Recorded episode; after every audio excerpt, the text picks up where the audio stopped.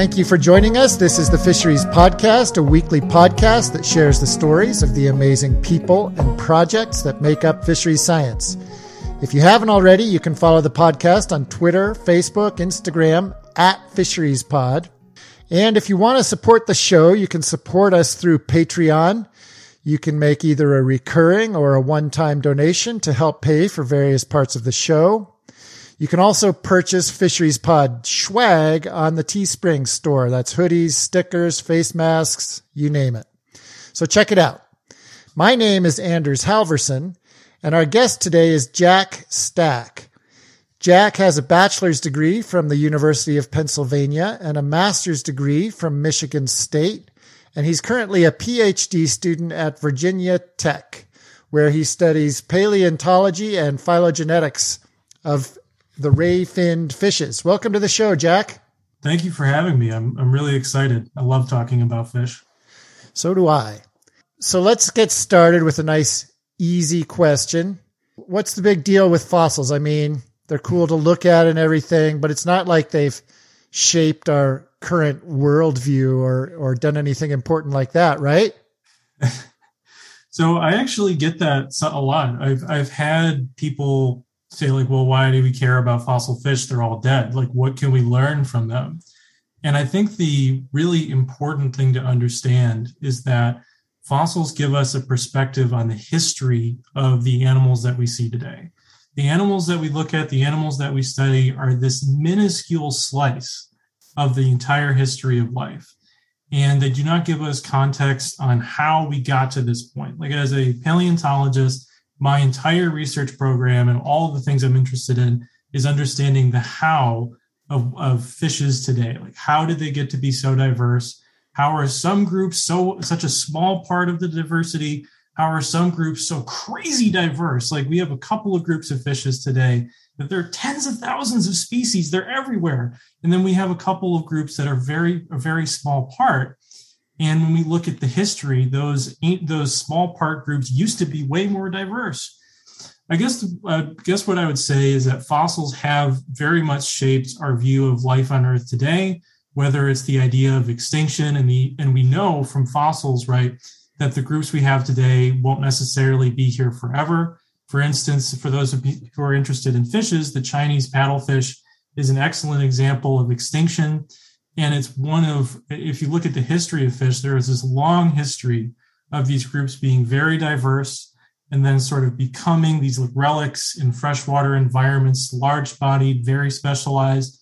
And over time, when their environments go away, they go extinct and those groups are lost forever. So, something, uh, an, an example of what paleontology can teach us is that these large bodied, interesting animals like sturgeon, like paddlefish, like gar, are things that we have to protect very carefully because they are some of the last remnants of these once very diverse groups that, that form important parts of living ecosystems, but are very much at risk because of how specialized they are. Uh, and there's other things we can talk about, but that's just one example of how the fossil record tells us about how the future might play out because we can study what has happened in the past, essentially. And yeah, that, that that's what I would say is the overarching goal of my research. Fossils are cool. I mean, I would I would be lying if I said that part of my motivation for being a paleontologist and a writer and a teacher is that I just simply do love fossils and fish. But the reason I study fishes and the reason I study fossils is I truly think that we can learn really important lessons as a society for how we can prepare for the future and how we can understand ourselves. And I could talk forever about how fishes, how these weird, like relictual freshwater fishes are really important for developmental science, uh, how they're important for the food web. There's all sorts of places that fish are important, but really understand, understanding the past to prepare for the future and to make decisions in the present is what my goal is. Well, that was such a great answer that I think we can just sort of end the interview now and call the podcast done.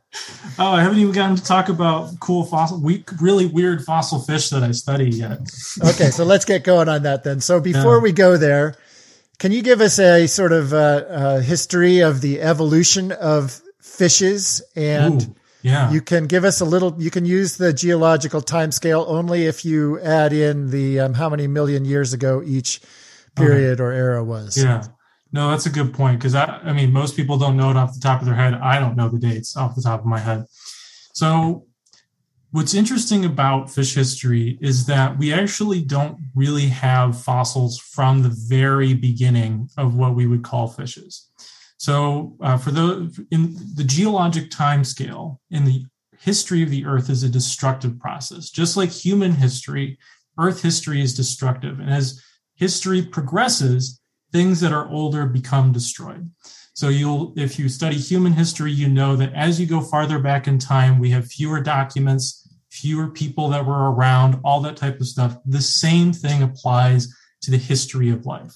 So the very beginning, we actually have very little information.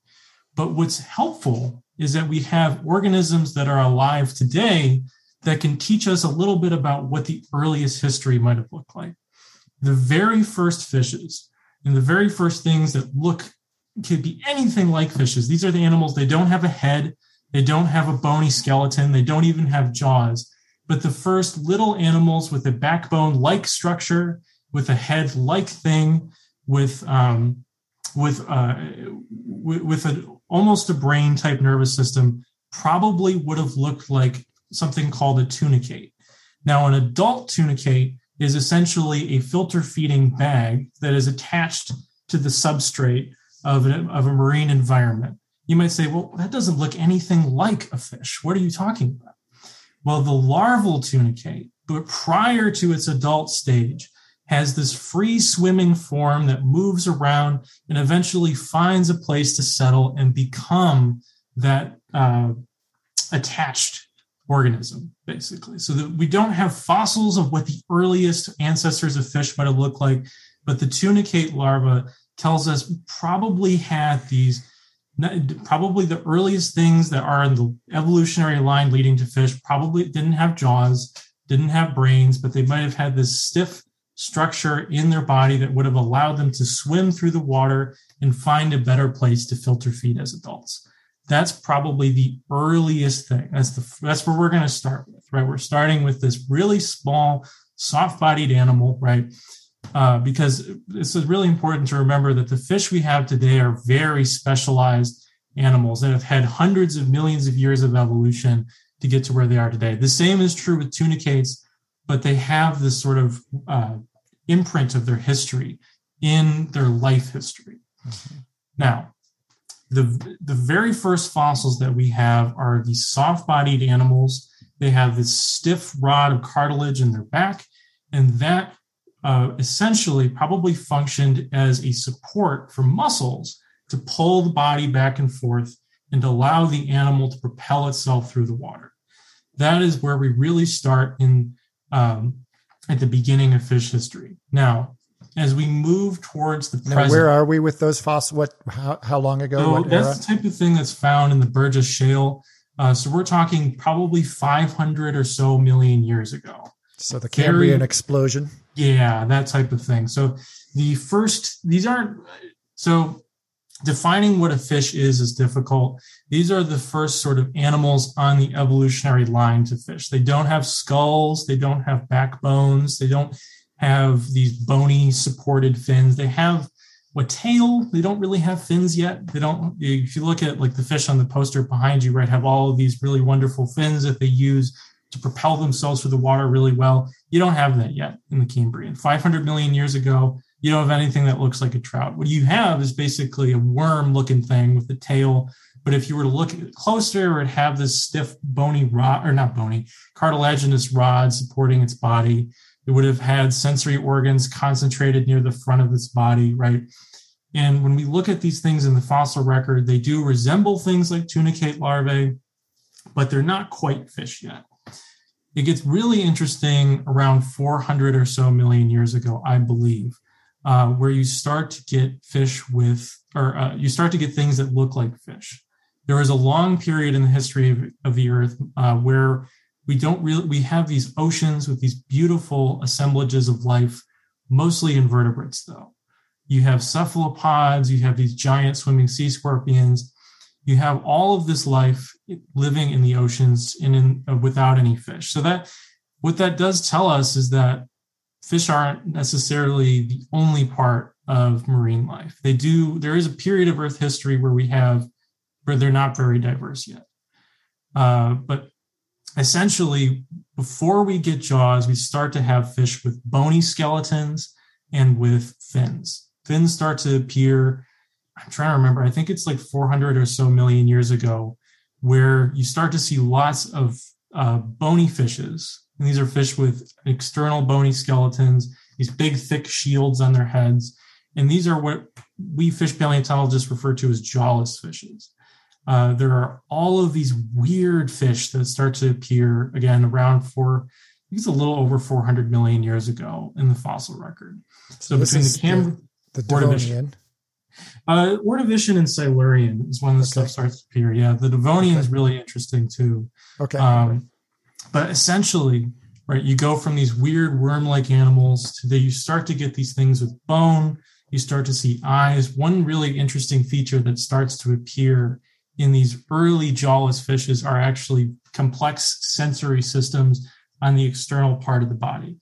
So if you've ever looked at a fish you might see that there's a line running down a lot of these fish. And it's like, did someone draw that on there? What's going on? So that's called the lateral line system. The lateral line system senses movement in the water. It's a mechanosensory system, and it's really important in social behavior, in finding prey, avoiding predators. All these really important behaviors build off a fish's ability to sense movement in the water around it. And very early in the history of fishes, we start to see structures like that. This is before these fish have teeth. It's before they have a lot of complex fins. The first fins that show up, by the way, tail is the first one, and then you get the paired fins at the front. So those are the things that are evolutionarily correlated to uh, your arms, basically. Those show up. So just to set the stage, right? We have all of these fish. They don't they don't have jaws yet, but they do have bone and they can sense the things that are going on around them. They can sense movement, they have eyes. And essentially, what happens in fish history is that these, for tens of millions of years, most of the fish that we have are jawless. There's, it's probably the chapter that is the least understood and needs the most study huh. is the fact that for tens of millions of years, these fish without jaws do pretty well. But what now, happened, what is a what's a modern day ad- analog for these jawless fishes of the. I think a lamprey would probably be a good analog. So people might be familiar with lamprey and hagfish. These are lamprey live mostly lamprey are anadromous, right? They move between fresh and yep. salt water, I yep. think. And then hagfish are marine, deep marine uh, scavengers. They are actually they. I mean, we could talk about them for a whole podcast. They're very interesting but they do are also do not have jaws and they have a deep evolutionary lineage probably leading back to this great i call it the lost kingdom of fishes. These like weird jawless fish that were everywhere. They were all over the world. They have um, really weird looking heads. They have like these bony projections going everywhere. They're a really interesting group and we know very little about them. I would but essentially what we know is that they spread around the world. They did not have bony supports in their mouths. When I keep saying, I keep saying jaws, and I want to be really clear about something. A mouth is the opening at the front of the head that can allow the passage in of water for breathing or food, right? That has existed since the beginning of uh, uh of of the of this evolutionary line. Jaws are these bony or cartilaginous supports for the mouth uh, that don't appear until tens of millions of years into the history of fishes. That is something that we understand a little bit better because that has long been considered a really important feature because what we see in the fossil record is that jaws appear and then jawless or jawed fishes are everywhere these fish have this basically they have this new toy this new this new feature mm-hmm. that we think allowed them to breathe and feed more efficiently and probably on a greater variety of things than their jawless counterparts this is not so a lot of times evolution is cast in these very violent terms like war or arms race. Mm-hmm. That's not necessarily the case. These fishes didn't have to be in conflict with each other. It's entirely possible that over millions of years, fish that had jaws simply outcompete or were more efficient at breathing, more efficient at eating, and could eat more things than their jawless compatriots. And over time, they became more diverse as jawless fishes perhaps uh, maybe suffered more a mass extinction at the end of the Ordovician period. And I apologize, I don't remember exactly when that was. But essentially, when we start to get into the beginnings of the Devonian period, which is approximately, I think, 380 or so million years ago, is kind of middle Devonian, so it's right in the center, is when jawless fish start to really disappear. We don't see very many of them. And by the way, lamprey and hagfish do not have a bony skeleton. Uh, they lamprey have keratinous teeth-like structures surrounding their mouth, but they don't have bone. Hmm. Uh, so we know very little about their fossil record. So they weren't Their preserved very well. They do not get preserved very well. History okay. is a destructive process, and it favors animals that have bony skeletons. So if you ever go to a natural history museum, you're probably going to see lots of wood, teeth, shells. Pollen is actually something that preserves very well. You're probably not going to see a lot of it on display because it's really small, right? But the or, yeah, no, that's a good point. So our, our whole understanding, the way we look at the evolutionary, the phylogenetic tree is it's uh, it's skewed towards those organisms with bones, even though those exactly. organisms without bones yeah. Probably are a huge component of early life. Exactly. And another caveat is that we are also biased towards environments that tend to preserve fossils, right? Mm-hmm. So these, we're talking about environments with water, right? This is where sediments are accumulating and can preserve fossil animals. So we don't have we don't know very much about probably fish that lived in high alpine lakes mm-hmm. because those are less likely to be preserved than fish that lived in swamps, fish that lived in coral reefs, fish that lived in these sort of uh, lagoon environments where you have this quiet deposition needed to preserve animal mm-hmm. skeletons right? Mm-hmm. So everything I'm saying, it's really important to understand. And paleontologists understand this, and we have to take this into account anytime we're doing any kind of study of the history of any group, is that the fossil record is biased towards environments that are likely to preserve fossils and towards animals that are likely to be preserved. And again, those are animals that are either really abundant or happen to have really hard skeletons or other structures. Uh, but the Devonian, it's often called the age of fishes. I mm-hmm. actually think that the modern day should be called the age of fishes mm-hmm. because there are more species of fish than there are mammals, reptiles, amphibians, and birds combined. Hmm. Uh, yep, they, they it's it's crazy. There are so many of them, and there are lots of fish species that we have not discovered because again they live underwater, right? And we're less likely to encounter them than say mammals, right? Right. If you want to just, if you want to find, this is an aside, but if you want to find a new species of mammal, good luck. People do it, but it's hard to do. If you want to find a new species of fish, someone just described it. Uh, bowfin are actually, they think there are two species of bowfin instead of just one. And that's something that lives in Eastern North America, right? That's not mm-hmm. terribly hard to access.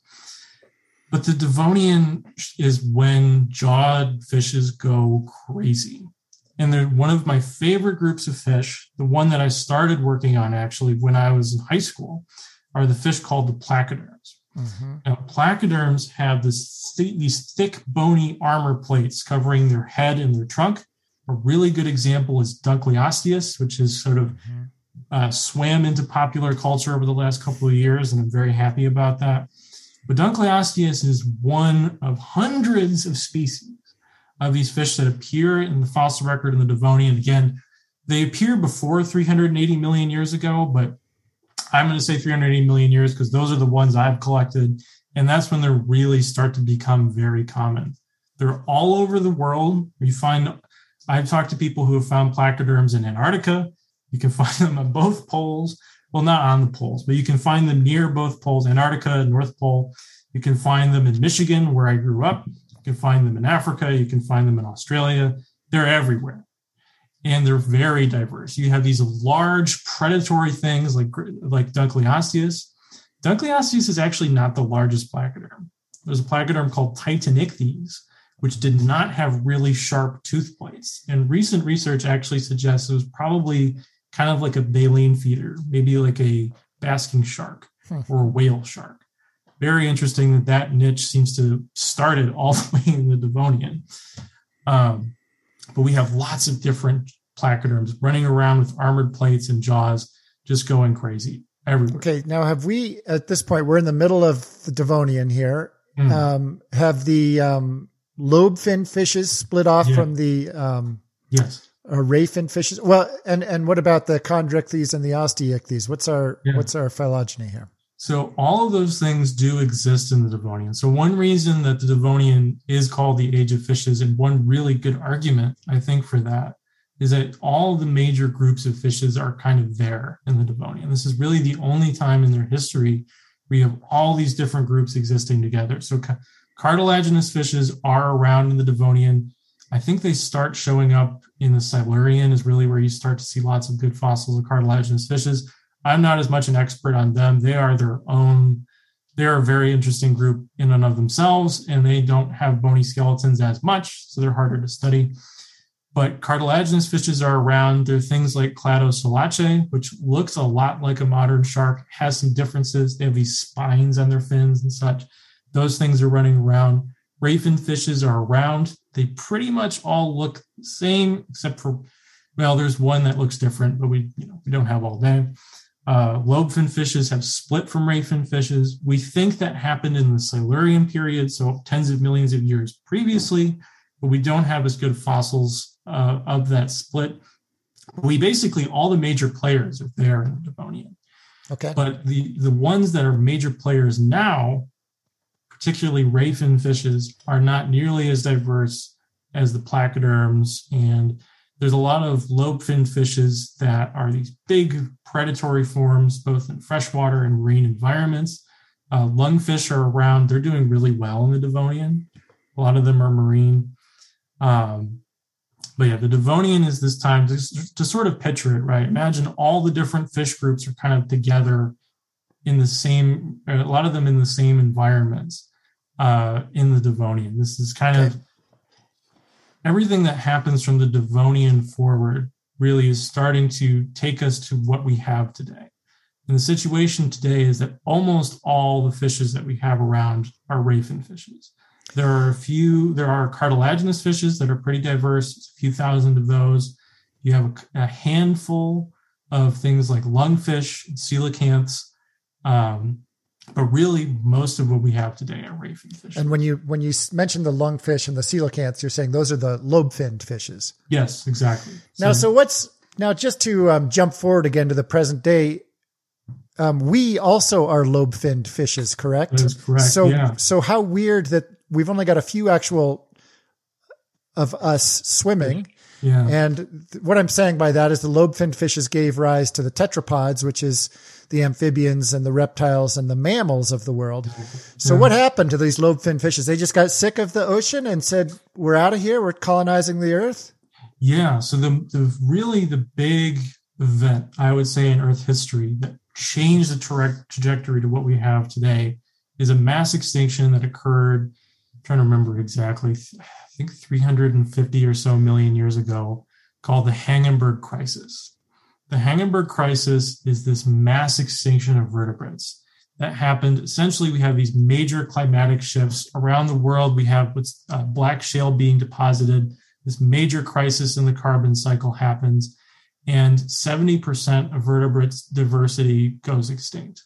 The placoderms do not survive past that, and a lot of aquatic lobe-fin fishes, not tetrapods. The tetrapods start to appear in the Devonian, things like Tiktaalik, right? Mm-hmm. That's when we start to, I, I, forgot to mention, I'm so, I'm so focused on the fish stuff. I almost forgot that Devonian also has uh, the first tetrapods showing up. Sorry, I've got fish on the brain.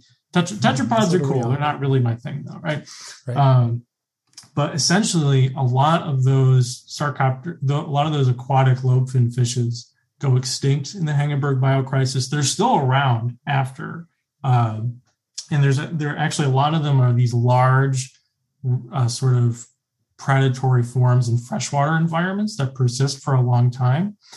But for whatever reason, they're not particularly diverse. And let, let's so biological success, quote unquote, can be defined in a lot of ways. And it's really important that we as human beings remember that we have many different ways that we can define success or however we have to be really careful about applying that to things that are in nature right and that are not people. There is one avenue where we can say well this group has lots and lots of species therefore they are successful. Or we can say this group has persisted for a very long time therefore it is successful even if there mm-hmm. aren't a lot of species. Yep good point. I, I agree. Yep. Yeah. So those aquatic lobefin fishes have persisted for a long time, right? There are lungfish, there, there are lungfish fossils from the Devonian of Michigan, and there are lungfish that live. You could go to the Field Museum of Natural History, for instance, or not the Field Museum, uh, Shedd Aquarium, and you can see lungfish swimming around, right? That you could define that as success. Now, I am really interested in diversification, so I tend to think about things being lots of species being really successful. But I just want to make it clear that you can define it in multiple ways. Yeah. And none of them are really scientifically wrong. Right. Okay. Good point. But but to get back to lobefin fishes or the Hangenberg crisis, essentially they they survive this mass extinction, but they don't tend to create lots of new species. They persist mostly as these really large really scary looking predators that have these enormous teeth. They're like bigger than T Rex teeth. It's crazy. These things were huge river monsters of the Carboniferous period, but there aren't that many species of them. Uh, and they persist for a very long time. And, and is this the end of the um, Devonian? Yeah, so this is the end of the Devonian, is okay. when uh, the Hangenberg crisis happens. Okay. And yeah, so the placoderms go extinct aquatic start uh, aquatic lobefin fishes persist uh, but don't diversify a lot. They're very successful in the in the uh, roles that they play but there aren't as many of them as ray fin fishes and cartilaginous fishes. Mm-hmm. which in the carboniferous in the fossil record we start to see lots and lots and lots of, of fossils of these animals. Really good example is the bear gulch limestone of montana Gulch limestone is what we call a Lagerstätten, which is a word that essentially means this fossil deposit that not only has lots of fossils, but has really well preserved fossils. And typically, a Lagerstätten has uh, examples of animals that aren't usually seen in the fossil record. So, people may be familiar with the Burgess Shale, which is a mm-hmm. Cambrian site uh, in the Canadian Rockies that preserves all these different Cambrian animals. The Bear Gulch is another Lagerstätten that is probably one of the most important for understanding the history of fishes. If you look at a Devonian Lagerstätten, like the Cleveland Shale in Ohio, you see all of these placoderms, you see aquatic sarcopterygians, you see a few ray fin fish, a few cartilaginous fish. You go a couple tens of millions of years, Hangenberg crisis is in there. You look at the Bear Gulch, what do you see? All of these ray fin fishes and cartilaginous fishes. Not only are there a lot of them, but there are a lot of different types of them. Mm-hmm. Here's where an understanding of living fishes is so important to fish history. The way that a fish eats and the way that a fish lives is really dependent on the shape of its body and on its anatomy, right? Because it uses its mouth and its jaw to gather food and it uses its body to propel itself through the water. So, fish, different shapes of fish can tell us a lot about how they are, how they live in mm-hmm. living fish. So, in the fossil record, as a fish paleontologist, right, you look at Devonian ray fin fish, they all look like streamlined little torpedoes, essentially. You get into the Carboniferous period, and you start to see really deep bodied dinner plate shaped ones. And you see larger ones that look more like barracuda and you see lots and lots and lots of little torpedo shaped ones. So there's the this huge diversification that occurs in exactly. the Carboniferous among yeah. the ray finned fishes in particular, and, and for whatever reason, and too. among the chondrichthyes. Yeah, but and for for whatever reason, not among the lobe finned fishes. Yeah, and the hypothesis that's been proposed actually by my undergraduate uh, research advisor Lauren Sallan is the idea that ray finned fishes may have had with their smaller body size, they may have reproduced more quickly, had faster life cycles, and done better in the aftermath of the mass extinction. That is the proposed hypothesis.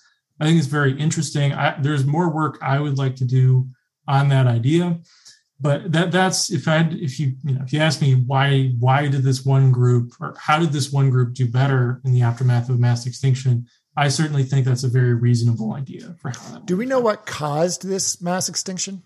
Yeah, so essentially, the Hangenberg crisis yep. is a series of climatic changes that happens at the end of the Devonian. So one sort of bone I have to pick with the way we talk about Earth history is we'll talk about these mass extinctions like it's a day, mm-hmm. like it's one event. Often, what happens in mass extinctions is you have a series of interconnected changes in the Earth system. And these changes cause environments to go away or to be uninhabit- uninhabitable, cause changes in temperature, changes in the atmosphere, and that causes organisms to go extinct. It's not the the one exception would take, be like it can take how long? A million years? It can typically. So I believe the Hangenberg crisis happened over tens of thousands of years. Is my okay. understanding. Okay. Uh, I'm not. I wouldn't call myself the world expert on the Hangenberg crisis, but I'm trying to remember. I wrote a term paper okay. on this last year. Actually, I'm trying to go back to that term paper, remember exactly what happened.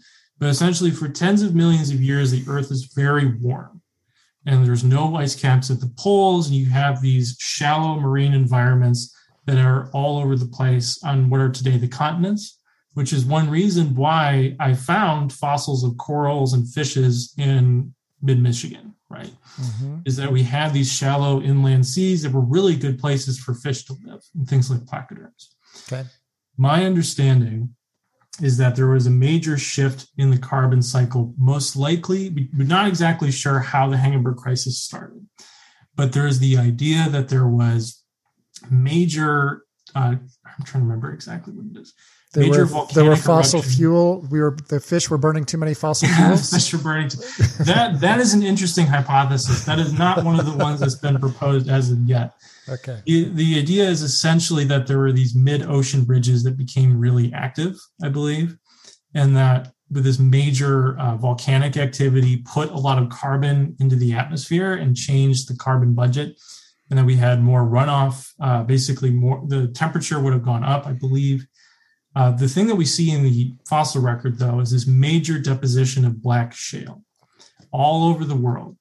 And this black shale signifies that we have this uh, massive blooms of algae in shallow marine environments. Huh.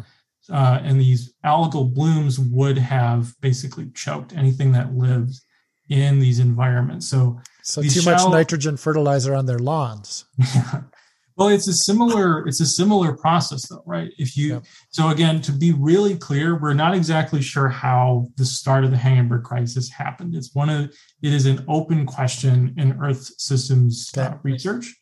But the I, the hypothesis that I read and the one that I think has the most plausibility as of now is a major volcanic activity. Mm-hmm. I, I believe probably centered at mid ocean ridges uh, again, putting a lot of carbon into the atmosphere, uh, and that being what we see, what we have direct evidence of is these black shales, which are okay. tend to be these algal blooms choking these shallow marine environments, killing a lot of these uh, fishes that lived in these shallow marine environments. And this is where our bias in the fossil record has to come in, right? Mm-hmm. Are the mass extinctions that we see in history truly global? Or are they extinctions of the environments that are preserving the fossils that we're mm. basing our understanding on? Mm, I get it. Good that is an important caveat to keep in mind. We don't know, for instance, if there were these in, in living systems, we have all of these fish and animals that live in really deep ocean environments. We're not sure if those existed in the Devonian. Those may have been doing fine, right? We don't know. What we do know is that in shallow environments, particularly in shallow marine environments, we have these depositions of black shale, and we see a lot of group of species disappear. Placoderms do not persist beyond the Hangenberg event. And I think it's we should remember that prior to I said the Hangenberg event, the Hangenberg crisis, multiple events, and there's so that happens, and then there's other uh, environmental changes that go back and forth uh, two or three times. Essentially, black shales, and then there's a, a kind of a rebound effect and then some smaller black shale deposition, and then things kind of return more to normal uh, in the Carboniferous, back to these sort of very warm uh, global temperatures.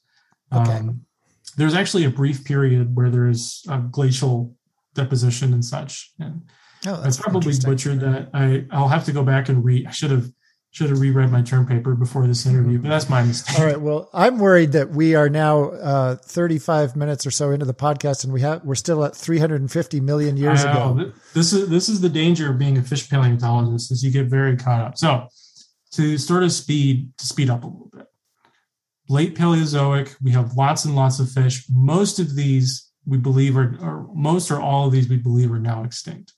Let's jump ahead a little bit the Triassic. Let's talk about like 250 or so million years ago. Okay. In the Triassic period, we start to see the first fishes that we know are members of living groups. These are things like we start to see the first teleosts. Teleosts are the group of ray fin fishes that are around today. Goldfish are teleosts, swordfish are teleosts, right? Mm-hmm. These are, this is the group of ray fin fishes that is extraordinarily diverse. Mm-hmm. Molecular evidence study of the study of teleost genomes suggests that their genome was actually duplicated early in their history. So most ray fin fishes can be divided between teleosts, tens of thousands of fish. People may be familiar with gar and bowfin, which mm-hmm. are called holosteans. Both of these groups existed in the Triassic. Both were doing pretty well. And what we think happened is that teleosts have this duplicated genome relative to us and relative to gar and bowfin, which suggests that there is this fundamental molecular event in their evolution. Mm-hmm. Interesting. Yeah, which is really interesting. It's not something that you can see in the fossil record, obviously, because we don't have genomes from these early teleosts. But this is another example of why integrating knowledge from living fish with fossil fish is really important.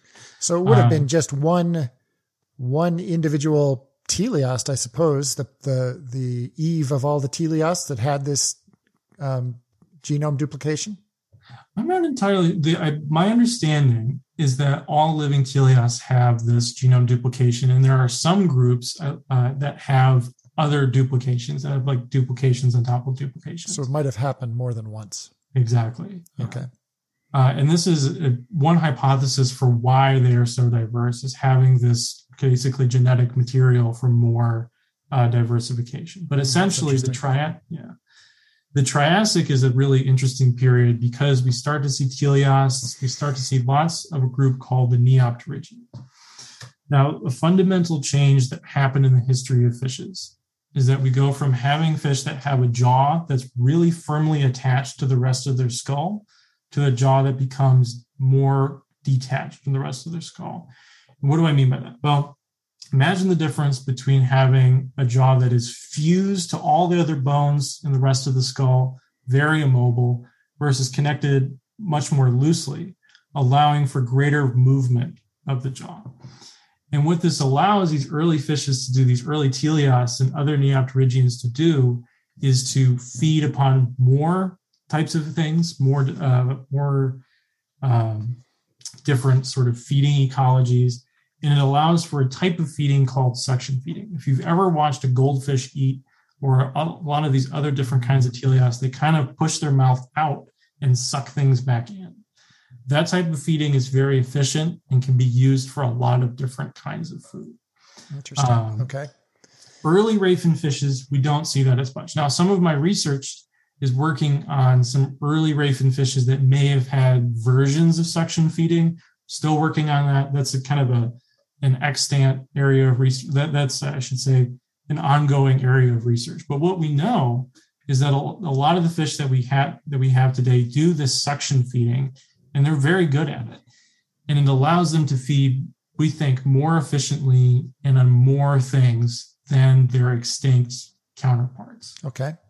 And so the idea, a lot, but the common thread, I think, through fish history is that we see innovation, and that innovation leads to greater uh, diversification and one form again of evolutionary quote unquote success. Mm-hmm. Um, and another an interesting area is that these innovations occur in some groups, but not in others. So I'm trying to understand why some fish are so diverse today and why others are less diverse. Mm-hmm. We have things like teleosts that have this jaw that they can this really flexible jaw that they can suction feed with. And we have things like gar that can't necessarily do that, but are really good ambush predators. They have this really long face, right? Mm-hmm. So we see the so we see um, uh, these really interesting innovations that are probably very important for being diverse. Yeah, yeah. Okay, um, so let's keep moving up our mm-hmm. our hundred a million years at a time here. So yeah. so or or even up to the present day. So so bring us up to to the present day. In the present day, rayfin fishes are definitely one of the most diverse group of vertebrates that has ever existed in the history of the Earth. There are tens of thousands of species of rayfin fish that exist in essentially every aquatic habitat on Earth. Not the highest mountain peaks, but they get pretty darn close with some of the mountains in Chile all the way down to the Marianas Trench. They live in your fishbowl. They live in rivers, streams. They live in lakes, mountains, oceans, all sorts of places. They live everywhere. And there is a great ecological diversity. So there are not only lots of rayfin fishes, but they do lots of things. Everything from bottom feeders to mm-hmm. massive predators like sailfin and swordfish, all the way to uh, things that actually parasitize other fish's gills, or you have fish that have evolved to bite the eyes out of other fish, like in some cichlids. Right. Right. So, with that innovation of the more mobile upper jaw, and also uh, something I didn't mention is they lose this really thick bony armor that they have early in their history, they're able to do a lot of things. Because they one, lost the bony armor? That's one idea. So, this is a hypothesis that losing these really thick bony scales that you see in the fish that I study mostly allowed them to be more, to move more efficiently. Mm-hmm. In addition to that change in the jaw, uh, their fins also become lighter and we think more flexible. Um, yeah, essentially, we think that that was also important. So, we have those fishes but we also have the cartilaginous fish. And mm-hmm. I've, I've shown my bias here because cartilaginous fish are also extraordinarily interesting and diverse. They do a lot of really interesting things. Their physiology is amazing. Um, cartilaginous fish also have become a very important group, both ecologically and for people. There aren't as many species of them, but they are also like rayfin fishes. They do a lot of different things you know, cartilaginous fish that bottom feed and crush shelled invertebrates. You have these enormous predators like in Jaws is not a very good representation, in my opinion, of great white sharks. Uh, they are not, you know, they're not teddy bears, but they're not mm-hmm. like going to try to kill you uh, for no reason, right? Yep. So whale sharks, which are these filter feeding type animals, right? So we have these two groups that beginning in the Hangenberg crisis have become these very diverse, very widespread, really integral parts of the ecosystem. Yeah. That's one aspect. We also have some groups that are relictual, meaning that they are relics of this of these much more diverse groups in the past. I would say things like hagfish and lamprey fall into that boat. And by the way, when I say that these are relics, they're not worse in some way. There's nothing evolutionary wrong, evolutionarily wrong with them. They are successful in their own right because they have persisted right, and they are still around. Yeah. And surviving, anybody who has tried to spend more than 12 hours living outside knows that surviving in nature is very difficult. Mm-hmm. So none of these groups are better or worse than the others. They are just different. Well, right. You uh, could say that a sign of success is that you managed to persist all of this time without having to change yes, or evolve. That is a very good point. And this is, I actually really don't like the term living fossil because these animals are constantly undergoing evolution. Mm-hmm. But for where, but their evolution has led them to a place where they're very good at a specific thing, and they keep doing that because the, mm-hmm. Whereas some groups have become extremely diverse, and the the core of my of my research is trying to understand why groups like rayfin fishes and cartilaginous fishes became very diverse and are everywhere and do all these things. And things like hagfish, lamprey, coelacanths, lungfish um, don't do as many things and are, again, successful in their own right, but tend to just stay in their lane, mm-hmm. right? Right. Um, so another, is there more in terms of your research that that mm-hmm. we haven't covered in terms of the reasons the and let's just stick with the ray finned fishes because yeah. I think that's your specialty. Um, the, uh, in terms of your research, why why did they diversify so much? Are there other aspects that we should be aware of? And in particular, since a lot of people that listen to this podcast are fisheries scientists or fisheries managers, that they should be aware of? Yeah. So one really important, I think one area that my research would touch on is that, as I mentioned, I think a little bit earlier, one pattern in the history of ray fin fishes is that a subgroup will be very successful and then start to sort of retract into freshwater environments and become very specialized, but they don't diversify again. Those species are very vulnerable to extinction. An example is the Chinese paddlefish, but also sturgeon, gar, bowfin, uh, things like that are really important sort of leftovers of fish diversity. Uh, things like gar and bowfin are actually very, very, very important for developmental studies and medical studies of things like zebrafish, which are one of the essential biological study systems in science. Mm-hmm. Uh, so, one thing I would say, one takeaway for conservation and management is those groups that are very specialized and live in freshwater environments will require a lot of conservation focus. Uh, another thing about uh, uh, I'm trying to think. So your question is like what what have I not covered and what is like important for living fish fisheries managements and yeah, and, and maybe I mean I think you've done a pretty darn good job of covering things. I just wanted to give you an opportunity if if if we'd missed something. I think another interesting pattern in fish history that I haven't talked about as much is that fish repeat themselves. A lot of the fish that we have today, in broad strokes, look like the things that I study hundreds of millions of years ago. Hmm. An example would be sturgeon are these deep, are these large bodied bottom feeders. They have this long nose with all these sensory structures on it they're not very fast swimmers, but they're really good at using their nose to find things that are buried uh, in the environments that they live in.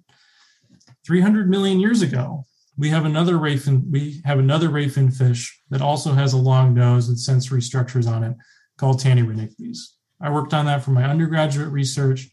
And essentially, the really cool pattern that I found is that the radiation in the uh, after the Hangenberg crisis has a lot of connections with the radiation that we have today.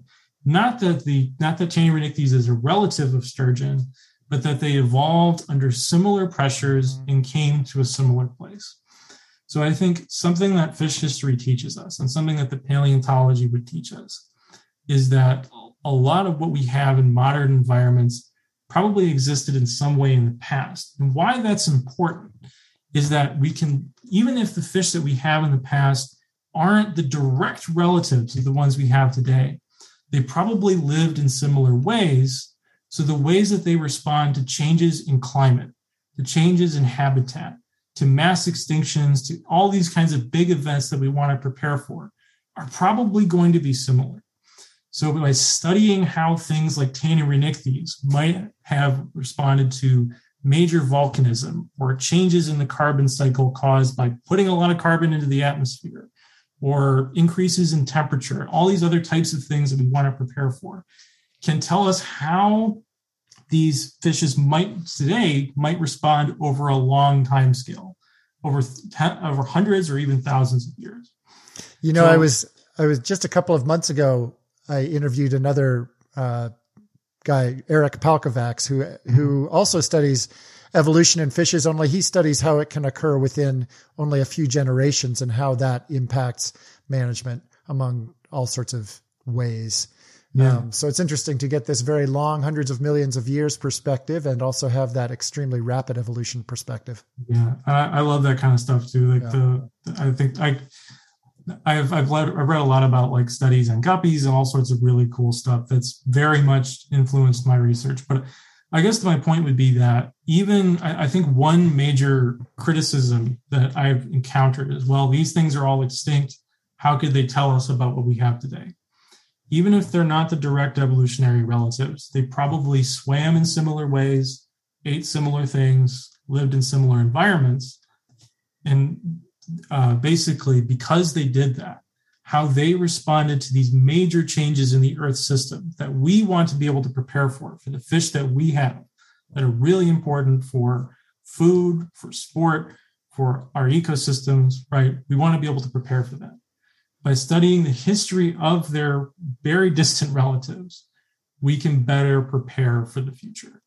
Is is one of the things. And so, my data, yeah. So one of the one of the questions, actually, the usually the last question I ask on these interviews is if there's one point or principle that you could program into everyone's head, what would it be? and I think that you may have just answered that with. Yeah. Uh,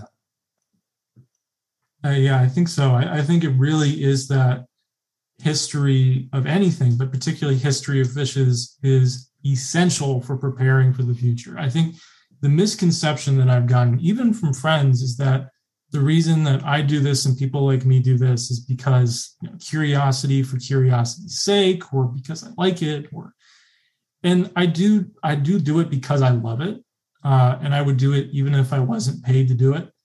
But the reason that I am a fish paleontologist and a fish historian, and the reason that paleontologists like me do our work, is because we believe that studying the history of life of any group, particularly those that are essential for modern society, fish are so important for so many things. Did you know that what we feed chickens is mostly fish? Mm-hmm.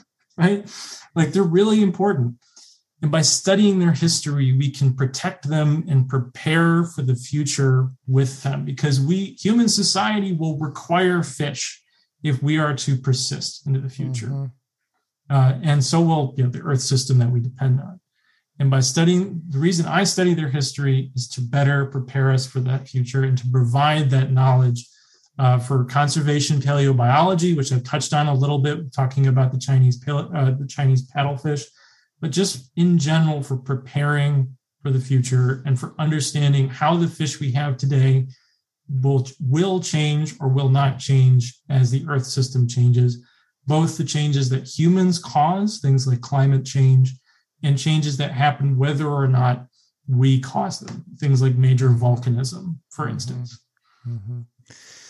Wow, that's a fantastic uh, way to to wrap things up. I think we're getting close to being out of time. Um, so thank you, Jack. I would love to just chat with you all day about this stuff. I, I, I, too enjoy fossils, and we never even got to talk about Nicholas Steno and the tongue stones oh, yeah, and right. the mountain tops and the ways that uh, fossil fish have completely reshaped our worldview, but I don't think we have time to. We could spend another hour talking about yeah. Steno and Cuvier and and Hutton. But yeah, in, yeah, in one sentence, uh, fish fossils tell us that fossils are ancient animals and not random mineral generations, and that the world has been around for a lot longer than ten thousand years. Exactly. Yeah. yeah.